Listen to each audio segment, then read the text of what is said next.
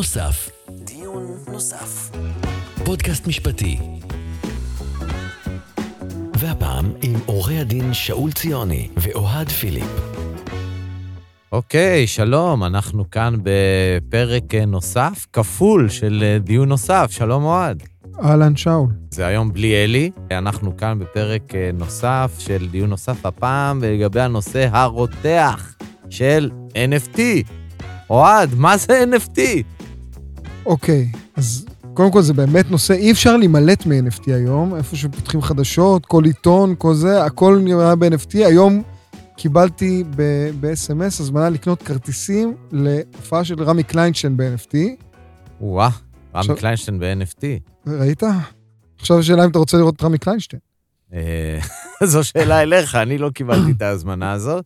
בסדר. אבל באמת, רק קצת רקע קטן, לתוך עולם הבלוקצ'יין, קריפטו, נכנס אה, אח אה, חריג וקצת מופרע בשם אה, NFT. אני מזכיר, לגבי אה, קריפטו, אנחנו מדברים על רשת בעצם, אנחנו מדברים עכשיו על קריפטו decentralized, כמו ביטקוין או איתריום, שזה בעצם, יש איזה סולם עסקאות פומבי, שכולם יכולים לראות אותו. לוג. כן, שכולם יכולים לראות אותו, להיכנס אליו, הוא לא נשלט על ידי אדם מסוים כזה או אחר, ולכן, אה, וגם אי אפשר לשנות אותו, לפחות לפי הקוד שלו, ולכן הוא מהווה תיעוד די חזק לעסקאות שנעשו בו, ולכן אפשר להסתמך עליו. נכון. זה המצב הרגיל. זה, זה כמה מילים באופן כללי על המצב, נגיד, האוטופי של uh, קריפטו, יש שם כל מיני דוגמאות פחות, uh, פחות decentralized, אבל כשאנחנו מדברים על NFT, אנחנו בעצם מדברים על Non-Fungible Token. למה הכוונה ב-Non-Fungible? הכוונה היא לנכסים ייחודיים. בזמן שביטקוין, בדומה, לצורך העניין, בעולם הרגיל, לשטר של 100 שקל, אני יכול להחליף איתך ביטקוין בביטקוין, ואין לזה שום משמעות. כל ביטקוין הוא אותו דבר. נכון. במקרים של NFT, אנחנו מדברים על בעצם יצירת טוקן דיגיטלי למשהו מאוד מאוד ספציפי, שאמור להיות גם ייחודי. עוד מעט נדבר על הייחודיות הזו. עכשיו, אם אנחנו מדברים טיפה על שימושים שכבר נעשים ב-NFTs האלה, ואני חושב שאנחנו רק מגרדים את קצה קצה הקרחון בהקשר הזה. אה, אני חושב שהכי מפורסם ומה שהכי הרבה מכירים, זה בעצם יצירות אומנות דיגיטליות שמוטבעות בטוקנים. אנחנו מדברים על הרבה מאוד שימוש ב-NFTs בגיימינג, הקסדות של השחקנים שלנו והחרבות והסקינים למיניהם. אנחנו היום צוברים רכוש בצורת NFT בגיימינג. בוא נסביר, בוא נסביר מה זה אומר בגיימינג. אתה נכנס לאיזה משחק שהוא סוג של מציאות מדומה, אתה עכשיו מקבל קסדה, אז פעם היית סתם רואה את זה בלוג שלך, אבל עכשיו אתה יכול לקבל את זה כסוג של NFT, שאתה יכול גם אולי להעביר את זה למישהו אחר, אתה יכול לסחור בזה. אתה יכול למכור את אתה זה. אתה יכול למכור את זה, וזה מין סוג של, בוא נגיד במרכאות, פרוטוקול, שכבר מתחילים להכיר אותו ולעבוד סביבו. נכון, אבל זה אגב ממש לא חייב להיות במציאות מדומה. מה שיש במציאות מדומה, או, או אולי למה שהתכוונת, זה במקביל, יש את עולם המטאוורס. במטאוורס, כן. כל ה Decentraland ו Sand, זה בעצם מציאות אלטרנטיבית דיגיטלית, שבה אנשים בעצם חיים חיים לצד החיים אה, האנלוגיים עצמם, או הביולוגיים. המשעממים. נכון. ששם כמעט כל הנכסים, אם לא עכשיו, בקרוב, יהיו בצורת אה, NFT. NFT. למשל, מישהו שקונה קרקע אה, ב Decentraland, הוא בעצם מקבל את האישור על הרכישה, הוא מקבל ב-NFT. מין נכון, קבלה כזה. הטאבו. כן, זה... אגב, רק שהמאזינים יבינו, יש קרקעות שנמכרו ב Decentraland ב... 70, 80 אלף דולר, 90 אלף דולר. לגמרי, אנחנו מדברים על כלכלה גדולה ושלמה וגדלה. אפילו ג'סטין ביבר, קראתי, עשה הופעה במטאוורס. נכון, אז מתחילים, יש הופעות, ויש uh, מפגשים, ויש ישיבות עבודה, ואתה יכול גם לצאת לדרינק עם מישהו או מישהי במטאוורס. עולם שלם, אנחנו, אני מודה שלא הכל מדבר אליי באותה מידה, אבל זה גם אולי כי אני קצת זקן, ואני מקבל את זה. אני רואה מפה שאתה קצת זקן. דיון נוסף. דיון נוסף. שימושים עתידיים, אנחנו מדברים על קבלות, כל, כל עולם ה-DeFi עובר בהדרגה לקבלות ב-NFT. DeFi זה Decentralized Finance. Finance, בעצם כל הגופים של ההלוואות וכולי, נגענו בהם טיפה בפרק שעשינו על, אה, על קריפטו. נכון, אה, אז אה, היום למשל, בחלק מהפלטפורמות של ה-DeFi, כשאתה נכנס לאיזושהי פוזיציה, בתוך ה-DeFi, לא יודע, נותן הלוואה, מקבל הלוואה, בעצם אתה, הקבלה שלך, אתה מקבל אותה ב-NFT, שאומר, יש לך X איתריום, ב...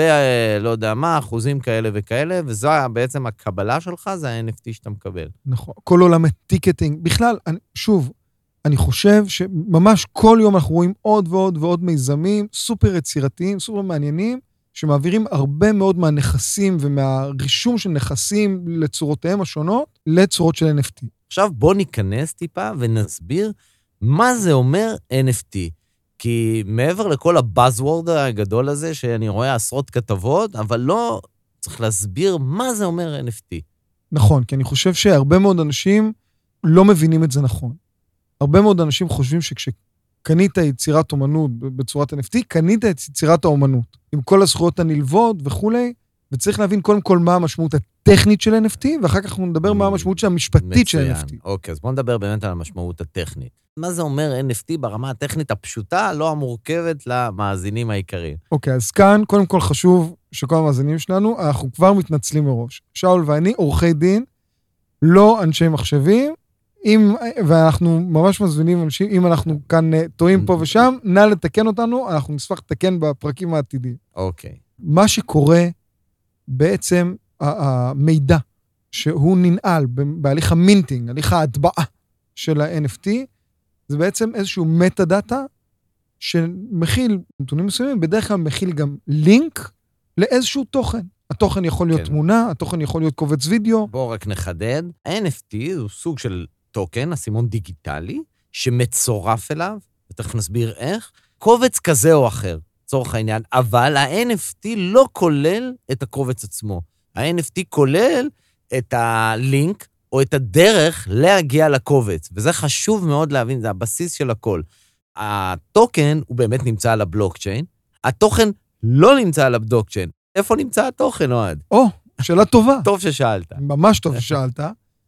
כי התוכן נמצא איפה שמי שהטביע את ה-NFT הזה שם את התוכן. איפה שהוא נמצא, איפה שהוא המורה החץ. הוא על ה server, כן? נכון. הוא יכול על... להיות ביוטיוב, הוא יכול להיות בגוגל דרייב שלך, הוא יכול להיות בכל מקום בעצם שאפשר למצוא אותו. נכון. ולכן חשוב להבין, NFT רק כולל את הלינק או את ה... בוא נגיד סמן, שאומר איפה נמצא הקובץ שמשוייך ל-NFT, וזה עניין מאוד מאוד מאוד משמעותי. זה עניין מאוד משמעותי, שלדעתי, לעניות דעתי, חלק גדול מהאנשים בכלל לא יודעים אותו. נכון. הם, הם חושבים שכשהם קונים NFT, יש להם גם את הקובץ וגם את הטוקן, והכל ביחד. נכון, כי גם מה שקורה, הרבה פעמים כשאתה קונה NFT ואתה מעביר אותו לארנק שלך, ברגע שאתה פותח את הארנק הדיגיטלי, אתה רואה את התמונה. אבל מה שאתה לא מבין זה שהתמונה הזו היא כתוצאה מקריאה ל-URL הזה, ואם בסרבר שבו שמור התוכן קורה משהו, מישהו משנה משהו, מישהו מוחק, הורס, נעלם, בעצם ה-NFT הופך להיות הפניה לשום מקום. נכון, אז נכון שכשאתה נכנס ל-OpenSea, למשל, שזו פלטפורמה מאוד uh, ידועה ומוכרת uh, ל-NFT, אתה תראה כביכול, גם אם רכשת איזשהו NFT מסוים, אתה תראה תמונה ואתה תחשוב, אה, התמונה הזו היא אצלי, או היא לצורך העניין, בבלוקצ'יין. לא ולא פעמיים. זה לא אצלך וזה גם לא בבלוקצ'יין. התמונה הזו, היא נמצאת באותו מקום שבו היא הייתה מלכתחילה. היא לא עברה אליך ואף אחד לא צירף אותה לבלוקצ'יין. נכון. מה שעבר זה איזשהו סרטיפיקט של בעלות. לא, הוא גם לא עבר סרטיפיקט של בעלות. גם זה לא נכון. מה שקיבלת זו קבלה שאומרת, תשמע, זה, שם נמצא הקובץ XYZ. זה הכל, אוקיי? צריך להבין את זה. עכשיו, ובוא... אתה צודק. ובוא אתה... נחדד יותר מזה, אוהד, לצורך העניין, האם אפשר מבחינה טכנית, אנחנו לא מדברים עכשיו מבחינה משפטית, האם אני יכול לקחת את אותה תמונה שאני עכשיו עשיתי לה מינטינג ויצרתי NFT, האם תיאורטית אני יכול לקחת ולעשות מזה עוד פעם? לעשות את זה עוד פעם לעשות מזה NFT? טכנית התשובה היא כן. אין שום גמד שעומד, שומר שעומד בשער הבלוקצ'יין ואומר, רגע, רגע, רגע, התמונה אה, הזו כבר... אה, אוהד פיליפ, מה אתה חושב שאתה עושה? בדיוק, מי אתה, מה אתה עושה פה? זה כבר היה מינטינג לדבר אה, הזה? מה, השתגעת? לא, אין שום אקסקלוסיביות. זאת אומרת, אני יכול לקחת, לצורך העניין, AP, סוכנות הידיעות AP, אני הבנתי שהיא עשתה גם NFT של כל מיני אירועים חשובים. לצורך העניין, אם AP עושה NFT של נפילת חומת ברלין, תמונה של נפילת חומת ברלין, שום דבר, מבחינת, הטכנולוגית, טכנולוגית, לא מונע מ-AP לעשות אין סוף NFT של נפילת, אותה תמונה של נפילת חומת ברלין. נכון. כאן נכנס, בעצם אנחנו נכנסים בעצם עוד מעט לצד המשפטי של זה.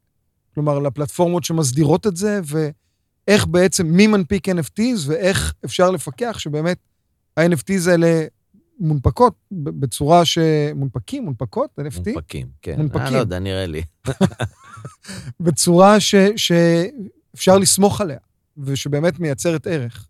נכון, אז, אז אנחנו, אבל אני חושב שלפני שנכנסים לדיון משפטי, חשוב להבין ברמה הטכנית, גם מישהו לא טכנולוג, את העניין הטכנולוגי סביב הדבר הזה. וזה מאוד מאוד חשוב שאנשים יבינו שהקובץ שלהם, קודם כל, יכול להיות שהוא נמצא במקום שהוא יהיה לא נגיש בעתיד, או שהוא לא אצלם. יש גם לזה, אגב, פתרונות, יש היום פלטפורמות גם Decentralize, אה, IFPS למשל, שהיא... כל מיני אה, פרוטוקולים שמנסים באמת לפתור את הבעיה הזאת. נכון, ש, שאותו קובץ למשל יהיה, גם הוא... מבוזר. מבוזר. שמור בצורה מבוזרת. כמו, כמו טורנט למשל. זאת אומרת, קבצי טורנט, אם אנחנו זוכרים, אפשר להוריד אותם מכל מיני מקומות ביחד, אז גם פה הרעיון הוא שהקבצים האלה ישבו בכל מיני מקומות בו זמנית. אה, אגב, אבל אם זה לא עובד, מי אשם? זאת אומרת, ואנחנו עוד נגיע לזה. מי האבא? מי האבא של הדבר הזה, ואנחנו נגיע לזה. אז אוהד, למה אנשים קונים NFT? אוקיי, okay, שאלה טובה. אנשים קונים NFTs ממגוון סיבות.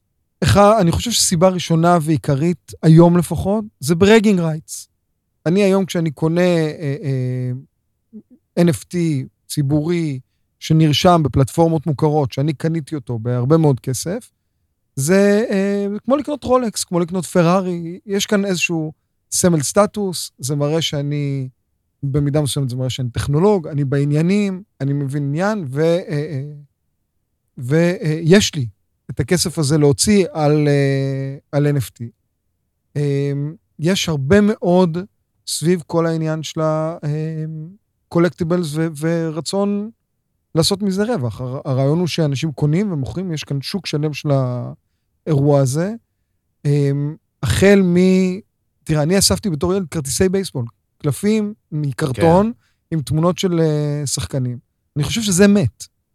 מאוד מאוד טבעי והגיוני שהדבר הזה יעבור לזירה של NFT. זה, כן. זה האפשרות okay. אוקיי. לקחת איתך את הדברים האלה, להחליף אותם. כן, צריך רק, אנחנו חושבים ש... אני, אני חושב יותר נכון, לפחות לגבי יצירות אומנות וכולי, בגלל שלא מנפיקים אינסוף NFT על אותה תמונה, או יצירת אומנות, אז כן, עצם הנדירות של אותו NFT, אפילו שתכף נדבר איזה זכויות זה נותן לך, אבל עצם זה שיש, לא יודע מה, עשרה NFT לאותה נפילת חולמת ברלין, זה כשלעצמו אתה אומר, תשמע, יש רק עשרה כאלה, מה זה נותן אני לא יודע, אבל יש רק עשרה כאלה ולי יש אחד מהם. תראה, אני, אני חושב שעוד דבר מאוד מאוד חשוב בעולם הגיימינג ספציפית, או עולם הגיימינג הוא אולי הביטוי הכי טוב לזה, הוא משתף, השחקנים הופכים להיות חלק ה-NFT מאפשר לשחקנים להיות ממש חלק, מה, מה, לצורך העניין, מהבעלים, מבעלי העניין בפלטפורמה. כי כשאני בעבר, כששיחקתי ושיחקתי ושיחקתי, וצברתי כל מיני נכסים אה, וירטואליים במשחק כלשהו, חרבות ו- וסכינים וכוכבים ומטבעות, הם, הם נשארו במסגרת הפלטפורמה, וברגע שהפסקתי לשחק, איבדתי אותם. היום אני חלק מהעניין, אני משחק, ואני יכול להרוויח מזה כסף, ואני יכול להחליף את זה בתמורה ל-NFTs אחרים, במשחקים אחרים שיותר מעניינים אותי, שאליהם אני רוצה להתקדם. אני חלק מהעניין. זה כבר באמת מתקרב לאיזשהו פוזל לכיוון הרעיון של Web 3, של אה, פלטפורמה שבה השחקנים הם חלק מהבעלים, חלק מבעלי העניין באירוע. כן. אוקיי, טוב, עכשיו בואו נדבר, עכשיו בואו ניכנס לקצת נושא משפטי. מה בעצם הזכויות מבחינת קניין רוחני ביחס ל-NFT. ופה הייתי רוצה לחלק את הדיון בעצם לשניים. מי יכול ליצור NFT, אוקיי? ומה הזכויות של מי שקונה NFT, אוקיי? זה בעצם שני דברים שונים. אז בואו נדבר קודם כל מי יכול ליצור NFT. זו שאלה מצוינת. זה ברור, תראה, אם אני האומן, שיושב ומסרטט ועובד על המחשב ומייצר יצירה, זה די ברור שלי יש את זכויות הקניין ואני יכול לייצר על זה NFT. זכויות הקניין הרוחני, זכויות... ואתה יכול... נכון. זכויות, בדיוק, זכויות יוצרים. אבל אנחנו יודעים, יש עכשיו בארצות הברית כבר כמה מקרים סופר מעניינים שהתגלגלו לבתי משפט, ש, שבהם ניסו לברר אה, האם למי שקנה יצירה בצורה כזו או אחרת, האם יש לו זכות להנפיק עליה NFT. כן, אז יש לנו למשל את המקרה של סופט uh, בייס, שלגבי יצירה שקוראים לה קוואנטום. סותר ביז. אני מצטער, אני לא כן. אנגלו-סקסי כמוך. שיצר האומן אה, קווין מקוי, הוא יצר... אה, אה, NFT בשנת 2014. ועכשיו Sotheby's יצרו בעצמם NFT ב-2021, שכולל את הקוואנטום. נכון, בעצם יצירה שכולל בתוכה גם את היצירה, שזה סוג של derivative מכמה יצירות. כן, בדיוק. אז יש שאלה, הוא הגיש תביעה, לא הוא, לא האומן, אלא בעלי הזכויות... אה, אה, הגישו תביעה. הגישו תביעה נגד Sotheby's אה, בקשר ל... הם טוענים שהזכות ליצור NFT שלהם, ובעצם Sotheby's לא היו יכולים ליצור NFT בשביל עצמם. תביעה אחרת, זה של הגיש אומן נגד חברת אספנות שקנתה ציור בשנת 2002. אתה מדבר על המקרה של לייטנינג. נכון. כן. אה, האומן M.F. חוסיין. עזבונו של M.F. אה, חוסיין נכון, עליו השלום. נכון. אה, חברת אספנות בשם תמרינט קנתה את הציור ב-400 אלף דולר. בשנת 2019 הודיעה תמרינט, חברת האספנות, שהיא עושה NFT ליצירה. נכון. בא עיזבון של חוסיין, אמר, סליחה, חברים, אתם קניתם את היצירה? מי אמר שאתם קניתם? אתם לא קניתם זכות נגזרת לעשות מהיצירה הזו NFT? והם אה, אה, לא הגישו תביעה, סליחה, הם שלחו להם דרישה של cease and desist, תפסיקו. Tamarind, שרוצים כנראה לפעול על קרקע בטוחה, פנו לבית משפט שיצהיר שיש להם זכות להנפיק את ה-NFT הזה. נכון, צריך להגיד, הכל חדש, הכל קורה עכשיו. כלומר, אין עדיין החלטות ב... ב... בתביעות האלה. נוסיף לזה את התביעה סופר פיקנטית ומעניינת שכולם מדברים של עליה. ה, של החבר שלנו. של uh, החבר מהשכונה, קוונטין טרנטינו, שיצא בהצהרה שהוא הולך להוציא uh, uh, NFT של קטעי טקסט מתוך הסקרינפליי של ספרות נכון, זולה. קטעי טקסט מקוריים מתוך ספרות זולה, אולפני מירמקס רותחים על העניין הזה, והגישו תביעה, אומרים שזה הפרה של זכויות היוצרים שלהם. נכון. אז בעצם פה יש לנו שאלה. זה ברור שבמצב שמישהו, לא יודע, האומן יצר ציור, אז אני חושב, או, או יצירה מסוימת, ועוד לא מכר אותה לאף אחד, נראה לי שקל לומר שהוא יכול לעשות גם NFT. מסכים, זה המקרה הפשוט. זה הכי פשוט. קל. אבל מה קורה אם האומן מכר את היצירה שלו למישהו אחר? האם המישהו האחר הזה יכול על סמך היצירה הזו להנפיק NFT? אוקיי? יש גם את המקרה של בנקסי. בנקסי מכר את אחת היצירות האלה שאמורים אה, להשמיד אותה. מי שקנה את היצירה, פתאום, לפני שהוא השמיד, תיעד את היצירה, יצר מזה NFT. בנקסי עדיין לא הגיש תביעה, אבל זו גם שאלה. גם יש פה שאלה נוספת, כי בנקסי בעצם יכול להגיד, אני בכלל, היצירה שהייתה אמורה להיות מושמדת. מי אמר שאתם יכולים לתעד אותה? נכון. ואני חושב ש... אגב, כל השאלות האלה יתבררו בזמן הקרוב, אבל מבחינתי לחלוטין, לחלוטין לא טריוויאלי שמי שקונה NFT של יצירה מסוימת, הוא, הוא גם, או, או קונה, סליחה, קונה יצירה מסוימת, יכול להנפיק עליה NFT. זה ממש לא ברור. אני חושב שרוב הסיכויים אה, שיגידו שהוא לא יכול לעשות את זה, כי גם כשאתה יוצר ציור, אה, אני מכרתי לך את הציור, אבל אני לא מכרתי לך, וזה תלוי בהסכם, אבל במצב רגיל לא מכרתי לך את הזכויות לעשות דריבטיבס, נגזרות של הציור הזה, אני חושב שהזכויות האלה עדיין שייכות לי, נכון. אלא אם כן ויתרתי עליהן. ושכפולים. שכפולים, דריבטיבס, דברים נכון. כאלה. אז במצב הרגיל, אני, רוב הסיכויים שאני מאמין, למשל, שבתביעה הזו של העיזבון של חוסיין, כן. הם... אה, תמרין בבעיה. תמרין בבעיה, כן. כי לא מכרו להם כזה דבר. אגב, אה, יש פה גם... אה, בוא נגיד את זה ככה, זה windfall, כי כשהם קנו את היצירה הזאת, הם לא חשבו בכלל על NFT. כן, זה היה ב-2002. אז כן, אז לא היה בכלל NFT, נכון. אוקיי? אז זה מצחיק. אז זה מהצד בעצם של מי שיוצר NFT. אגב, צריך לדעת שהמון פלטפורמות, כמו OpenSea וכולי, כשאתה בא ליצור, לעשות את ה minting הזה, minting, אנחנו נקרא לזה ההטבעה, ליצור את ה-NFT, אתה בעצם, יש בתנאים הכלליים, כתוב שאתה מצהיר שיש לך את הזכויות, שאתה יכול לעשות את זה, הם לא בודקים את זה, אבל אתה צריך להצהיר שאתה יכול לעשות את זה. נכון. אז זה דיברנו עכשיו בעצם על זכויות מהצד של המנפיק, נכון. המנפיק ה-NFT או המטביע, או מי שיוצר עושה את המינטינג. עכשיו בוא נדבר על הרוכש. מה אתה קונה בעצם? או. כשאתה נכנס ל-OpenSea וקונה עכשיו תמונה, מה קנית? אתה רוצה את התשובה הארוכה או הקצרה? אני, אני רוצה לבשר למאזינים שלנו ששלחנו את שאול למשימה, שאול ישב וקרא את כל התנאי שימוש של OpenSea, ואמרנו לו, מה קונים פה? לא, זה לא רק קשור לתנאי השימוש של OpenSea, והתשובה הקצרה היא שמבחינת קניין רוחני, אני מדבר עכשיו, לא קנית כלום. אוקיי? זה, אני מצטער לבשר, אבל מבחינת, שוב, אני לא מדבר על ערכים אחרים, ואפשר לדבר על זה, מבחינת קניין רוחני, עצם הרכישה לא קנית שום דבר. כי, אה, אה, אתה יודע מה, אני אתן לך הנחה, קנית את אותו טוקן עם הקבלה. זה שלך, אוקיי? אין שום בעיה. כמה הטוקן הזה שווה? יכול להיות שכטוקן הוא לא שווה כלום. שווה 0.0000 דולר. אתה קנית טוקן עם כתובת לקובץ. הקובץ הזה הוא לא שלך, אוקיי? לפחות במצב הרגיל, אלא אם כן הגדרנו אחרת. ב smart contract או במשהו אחר, אבל במצב הרגיל, הקובץ הזה הוא לא שלך. אתה לא קיבלת גם שום זכות על הקובץ שלך יש זכות שימוש בלעדית בו, או משהו כזה, זה ממש לא. אוקיי? כולם יכולים לראות את הקובץ הזה, להפך, הוא נמצא ביוטיוב, הוא נמצא בזה. כשאתה מסתכל ב OpenSea, אתה יכול לראות את הקובץ הזה, אז גם זה לא שלך. גם את הזכות לעשות minting לקובץ הזה, גם היא לא שלך, אוקיי? אתה עשו מינטינג לקובץ הזה שהוא אצלך, אבל זה לא יכול למנוע, לא קיבלת זכות למנוע מאחרים לעשות NFT מאותו קובץ. גם את זה לא קיבלת. אז מה שקיבלתי זה בעצם קבלה שאומרת שאני שילמתי על ה... או, או בעצם שאני קניתי את הטוקן הזה. תראה, אני חושב ש...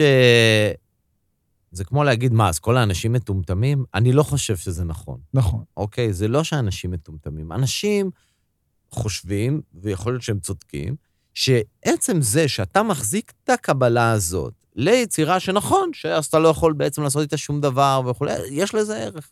הם חושבים שיש לזה ערך.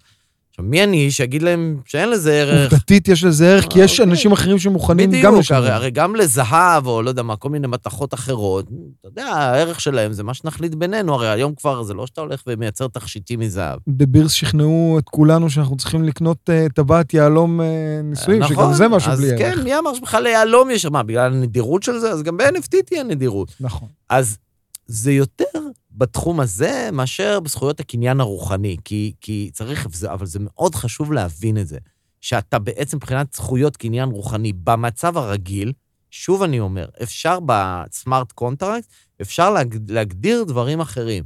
אפשר, אבל במצב הרגיל, אתה לא מקבל זכויות, אין לך זכויות, אוקיי? יש לך זכות אחת לטוקן עצמו. נכון. זה שלך, זכית. אה, אוקיי, נראה לי, אוהד, אה, אלא אם כן יש לך משהו להוסיף על העניין של הקניין הרוחני, שאולי אה, נסיים את הפרק הראשון. כן, אני, אני אולי ב, רק במשפט אוקיי. אחד, הדברים שדיברנו על קניין רוחני הם מאוד מאוד רלוונטיים לאספנות וליצירות אומנות וכולי. יש עולמות אחרים ש-NFT זה פחות מעניין. בגיימס זה פחות מעניין, נכון. בטיקטינג נכון. זה פחות מעניין. אנחנו, אנחנו באופן טבעי נסחפים לדבר הרבה על אומנות, כי זה... משם זה התחיל, ככה זה נהיה מפורסם, אבל זה כאמור רק שדה אחד בתוך השדה המאוד מאוד מאוד רחב הזה של NFTs. אה, אני מסכים מאוד. אה, אני רק חושב שבכל הדיון הזה על NFT, כן חשוב להבין מה יש לך ומה אין לך. כדי שתוכל להעריך את זה נכון, כדי שתוכל להתייחס אליזה נכון, שת, שתבין אפילו ברמה הטכנית מה, איפה ת... זה נמצא, וגם תדע מה להיזהר. כן, בדיוק. אנחנו מיד נעבור לזה בפרק השני, שידון בעצם על היחסים בין הקונים למוכרים, על זירות המסחר, על uh, עניינים כמו מיסוי, AML וכדומה. הדברים שאנחנו סוף סוף, הדברים שאנחנו באמת אוהבים וקצת מבינים בהם. כן, זה נכון, אבל כמו שאנחנו אומרים תמיד, בשביל דיון צריך איזשהו מצע עובדתי, אז, uh, אז בגלל זה נתנו את ההקדמה המאוד ארוכה, אבל מיד נגיע לדברים האלה. בפרק הבא. ניפגש אז, בפרק הבא. אז uh, תודה, אוהד. בשמחה. זה היה מרתק. תודה לכם. דיון נוסף. דיון נוסף.